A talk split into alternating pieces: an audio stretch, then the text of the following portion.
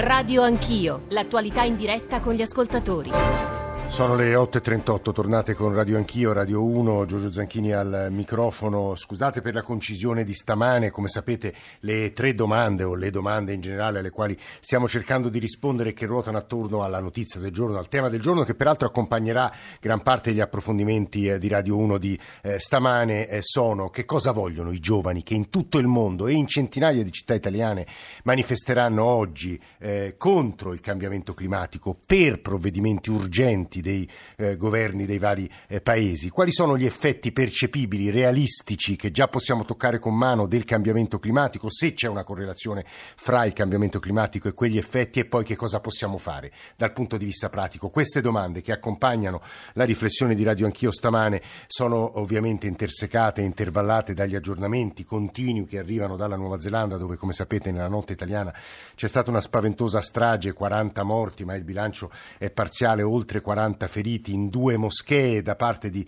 quattro persone, tre, tre uomini e una donna eh, di nazionalità australiana, ma insomma metto il condizionale eh, di fronte a tutte le affermazioni che eh, stiamo facendo. Ehm, il nome di uno degli australiani arrestati è stato reso noto poco fa dalle forze dell'ordine neozelandesi, è un ventottenne bianco, si tratterebbe, si tratterebbe di suprematisti di destra, ma sono tutte definizioni eh, di comodo, senz'altro ha detto il, la premier neozelandese olandese si può parlare di atto terroristico, ci sono una serie di conseguenze che sono state subito prese dal governo neozelandese, è stato alzato lo stato di allerta, si parla ovviamente del più grave attentato, del, dell'attentato che cambia la storia neozelandese, un attentato tra l'altro alla cultura aperta, tollerante, pluralistica eh, del paese australe e oh, il dibattito è molto vivo anche eh, in Australia. 335 699 2949 per sms, whatsapp e whatsapp audio. Noi tra poco riprenderemo il filo del discorso che abbiamo fatto col ministro Costa, con gli studenti, sulla giornata di oggi, sul cambiamento climatico, sulla protesta giovanile, ma prima mm, un po' di informazioni in più direttamente dalla Nuova Zelanda e dall'Australia. Ci colleghiamo anzitutto con un collega, Marco Patavino, che è il vice direttore del Globo, che è un giornale eh, australiano in lingua italiana. Eh, Marco, eh, buongiorno a te. Buongiorno a te. Buongiorno Giorgio buongiorno a tutti gli ascoltatori. Da te ovviamente sono ore, è il pomeriggio e era in corso tra l'altro sia in Nuova Zelanda che in Australia manifestazioni di giovani eh, contro gli effetti del cambiamento climatico e non a caso eh, nelle auto di alcuni dei ter- terroristi che sono state eh, trovate in Nuova Zelanda a Christchurch, questa cittadina dove si trovano le due moschee che sono state eh, poi fatte oggetto dell'irruzione dei terroristi e che è una cittadina al centro dell'isola meridionale della Nuova, della Nuova eh, Zelanda, eh, c'erano in corso le manifestazioni, dicevo, ma immagino Marco che in Australia il dibattito sia adesso anche sulla provenienza dei terroristi, che a quanto leggiamo, a quanto ascoltiamo, sarebbero australiani, Marco. Sì, Giorgio, hai detto, hai detto, benissimo, ovviamente le notizie che sono arrivate, che stanno continuando a battere le agenzie, i principali quotidiani d'Australia ovviamente sono molto concentrate sulla dichiarazione che per primo ha fatto il nostro eh, primo ministro Scott Morrison che eh, ha individuato in uno dei eh, quattro ehm, eh, terroristi che sono eh, stati arrestati, ne ha individuato almeno uno, questa è stata sì. Eh, la prima dichiarazione di Scott Morrison come un cittadino australiano, quindi è chiaro che noi ci aspettiamo evidentemente nei prossimi giorni anche tutta una serie di questioni, di domande che ruoteranno anche intorno alla cittadinanza di questo o questi eh, terroristi. Ma c'è una questione, Marco, di suprematismo o suprematismo di destra bianco in Australia? C'è, c'è, erano note queste frange? Guarda Giorgio, di, di fatto questa, questa, dinamica, una dinamica che eh, esiste in maniera decisamente marginale eh. in Australia eh, e di non troppo tempo fa, proprio qui a Melbourne, venne organizzata una manifestazione da alcuni eh, appunto autoproclamati eh, mm. su, su, su, suprematisti di questa, di questa evidentemente molto piccola frangia di suprematisti bianchi, una manifestazione che venne svolta su delle, sulla spiaggia principale di Melbourne a St. Kilda che ha avuto un attimo di momenti di tensione con polizia e con, con alcuni ragazzi di, di, colore, però io posso registrare e devo registrare effettivamente qualcosa che non ha una portata di amplissimo respiro, per cui eh, è indubbio che questo apre, però l'evento della Nuova Zelanda apre degli interrogativi a questo punto,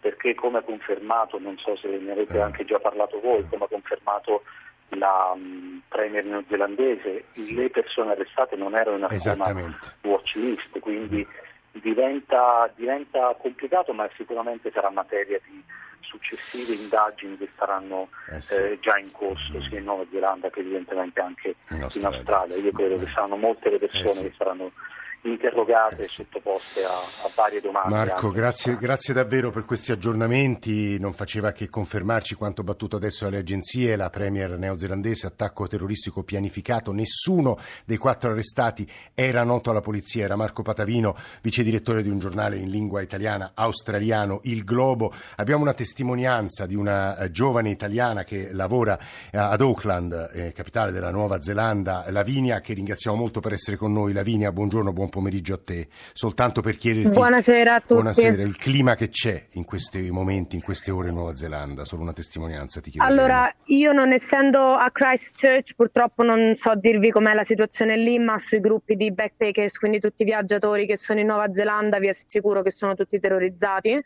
e scrivono ovviamente di restare dentro casa oppure c'era gente che oggi pomeriggio offriva passaggi magari da Christchurch o da un'altra parte della Nuova Zelanda e non, uh, e non, sono partiti, sono rimasti magari chiusi dentro casa, ovviamente le scuole sono state chiuse e qui adesso sono le 9 meno un quarto di sera, quindi Qui ad Auckland la situazione è abbastanza tranquilla, c'è gente che è uscita per cena, c'è gente che è uscita per, per divertirsi, però si sente nell'aria che sono tutti molto terrorizzati, anche perché come avete detto voi è stato ehm, riscontrato come uno dei maggiori attacchi della storia della Nuova Zelanda con 40 morti. Mm, sì, la Premier neozelandese ha parlato di una crocevia, di uno spartiacque nella storia neozelandese. Lavinia, grazie anche a te per l'aiuto e gli occhi che ci possono raccontare, ci hanno appena raccontato e descritto il clima che c'è adesso in Nuova Zelanda, si trova ad Auckland. Lavinia, c'è un'ultima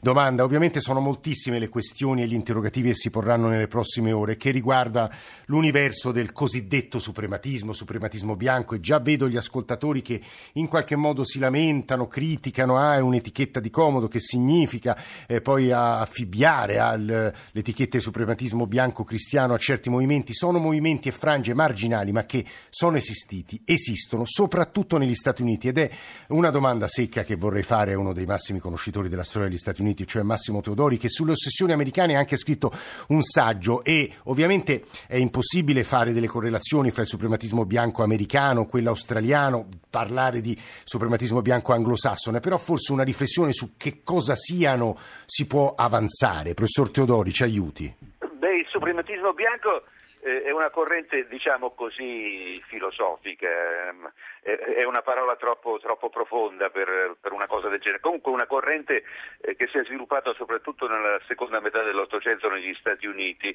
eh, che sostiene addirittura che c'è una base biologica per cui la razza bianca eh, sarebbe superiore eh, a tutte le, le, altre razze, in particolare alle razze eh, eh di colore. Eh, questa, questa, corrente si è molto sviluppata ed ha avuto molto peso negli Stati Uniti, soprattutto oh, all'indomani della guerra civile, cioè della guerra civile che nel 1860-1865 ha liberato, ha, ha posto fine alla schiavitù.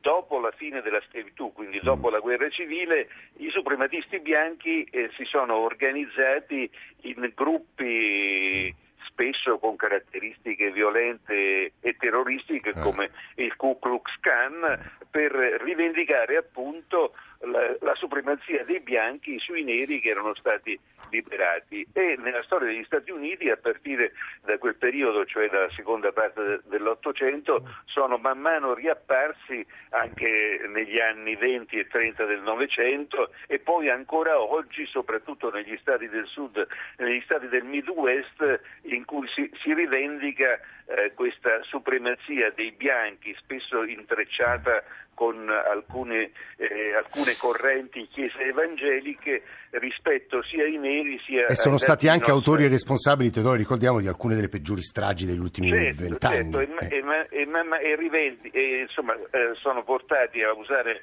la violenza e il terrorismo come mh, mm, troppo spesso noi vediamo in episodi americani nelle scuole, in sparatorie, in, in stragi e via e, e forse quello che è accaduto in Nuova Zelanda nelle ultime ore si iscrive in questa tradizione, ovviamente sono affermazioni che faccio con, tutta, con estrema prudenza perché possono essere avventate se non sbagliate. Noi ringraziamo se non altro e mi scuso per la brevità, anche per la difficoltà di tenere assieme fili di discorsi anche così diversi come quelli legati al cambiamento climatico, alla manifestazioni eh, di oggi, ma anche gli aggiornamenti su quello che è accaduto nella notte in Nuova Zelanda. Aggiungo soltanto, Salvatore Sabatino aveva dato una notizia all'interno del giornale radio, sono notizie, ma più che notizie, immagini e fotografie sono circolate in rete per qualche minuto, poi rimosse dalla polizia neozelandese. Eh, voi come avete ascoltato eh, sapete che eh, il, eh, com- il, capo di questo comando, quattro persone che ha messo in atto questa spaventosa eh, strage, ha filmato tutta la strage e l'ha messa poi in rete, è stata poi immediatamente tolta, ma insomma si vedrebbero le armi e sulle armi sarebbero incisi i nomi di alcune delle persone che hanno ucciso o sparato negli ultimi anni contro musulmani o immigrati. E tra questi nomi ci sarebbe anche il nome di Luca eh, Traini che come ricorderete è adesso eh, arrestato e condannato in primo grado e è stato l'autore poi della sparatoria che ha seguito quello spaventosa morte di qualche mese fa a Macerata. Adesso non, se, non, è semplice riprendere il filo e continueremo a darvi gli aggiornamenti che arrivano dalla Nuova Zelanda eh, della eh, riflessione che stamane stiamo tentando tra cronaca e vostri interventi, interventi eh, dei nostri ospiti ed esperti sulla giornata eh, di protesta da parte dei giovani sugli effetti del cambiamento climatico. È uno, sparti, una, insomma, uno spostamento, ehm, una, eh, eh, un tentativo di spostare l'argomento che inauguriamo attraverso le voci di voi ascoltatori. Eccole. Buongiorno, questi ragazzi vorrebbero solamente vivere. Aurelio da Genova. Buongiorno signor Zanchini, il cambiamento climatico è in atto, lo possiamo vedere tranquillamente a parte i dati scientifici e anche dal fatto che a marzo, metà marzo abbiamo già i fiori che dovrebbero venire a maggio. I giovani fanno bene a protestare e noi dovremmo invece aiutarli e capire che ad esempio è inutile spendere tanti soldi per una TAV per far arrivare magari il pacco di Amazon ancora prima rispetto al giorno, ma cercare invece di investire i soldi per il, per il risparmio energetico e ad esempio per contenere i fiumi, per risparmiare l'acqua che si spreca e tante altre cose farei un incentivo a tutti, a tutte le famiglie, tutti eh, nelle case per mettere su dei pannelli solari. Non è possibile avere così tanti automezzi in giro, gli incentivi chi trasporta le merci su treni. La soluzione ce l'abbiamo sotto gli occhi praticamente per quanto riguarda l'inquinamento. No?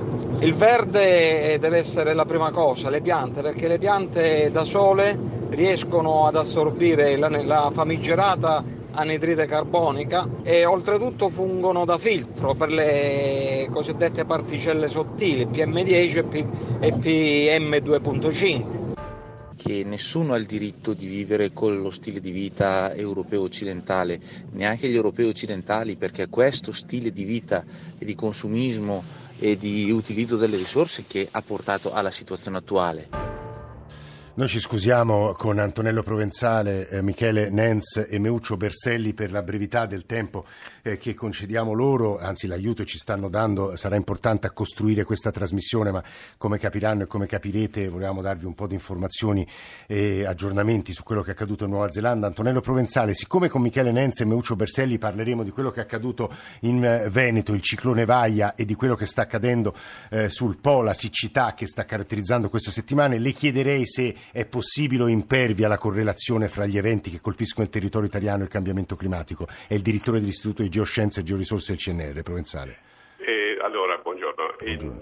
non si può mai correlare un singolo evento con il cambiamento climatico, cioè un singolo evento non vuol dire nulla, però si, sono, si stanno ripetendo spesso eventi eh, nel corso degli ultimi 30-40 anni e quindi la ripetizione, la statistica su tanti eventi ha ormai mostrato eh, chiaramente che ci sono eh, dei, dei, legami molto forti fra aumento della temperatura, cambiamento ciclo idrologico e quindi eventi estremi o siccità. Questo sì. Questa è un'affermazione che si può fare. Michele Nenz, boscaiolo, tecnico col diretti di Belluno, quello che avete visto a ottobre in Veneto non l'avevate mai visto in vita vostra. Nenz, buongiorno. Memoria d'uomo eh, non c'è stato nessun evento come questo negli ultimi 80-100 anni, quindi di fatto eh, quello, chi mi ha preceduto lo ha detto, eh, c'è una correlazione probabilmente con il cambiamento climatico, però da noi questa, questo evento non si era mai verificato, si era verificato in altre eh, aree del, dell'arco alpino, in Svizzera, in Francia e questa volta è toccato il nord-est de, del paese con eh, grandi precipitazioni di pioggia e venti fortissimi, questi non possono essere... Ma la sua esperienza quotidiana le dice che qualcosa sta cambiando, capisco che le nostre esperienze continuano poco sui cicli della storia, però la sua esperienza quotidiana che cosa le dice Nenz?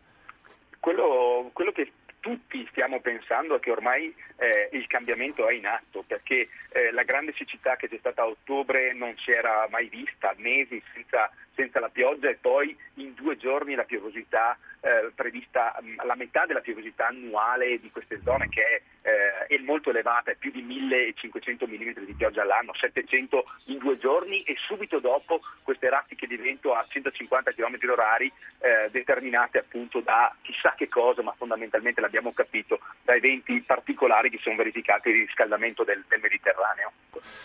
È Michele Nenz, boscaiolo, tecnico col diretti di Belluno. Nelle sue parole, eh, all'interno di quello che ci stava dicendo, c'era la parola siccità, che credo stia colpendo tutto l'arco del Po. Meuccio Berselli è segretario generale dell'autorità di bacino distrettuale eh, del Po e gli chiederei che sta succedendo, è una novità, siete preoccupati? Buongiorno Berselli. Buongiorno e buongiorno agli ascoltatori eh, siamo preoccupati, purtroppo non è una novità perché non è il primo anno eh, che risentiamo di questa siccità. Abbiamo già visto nel 2003, nel 2007 e nel 2012 e questo è un anno che ci fa capire che l'andamento in questo momento della portata del fiume, le medie giornaliere sono simili a quelle del 2007. In più i grandi laghi sono quasi completamente vuoti e non abbiamo a monte il contributo della neve che è diminuito di circa il 20%. Quindi su un territorio in cui ci sono delle pressioni enormi perché ci abitiamo in 20 milioni di abitanti e realizziamo il 40% del PIL, eh,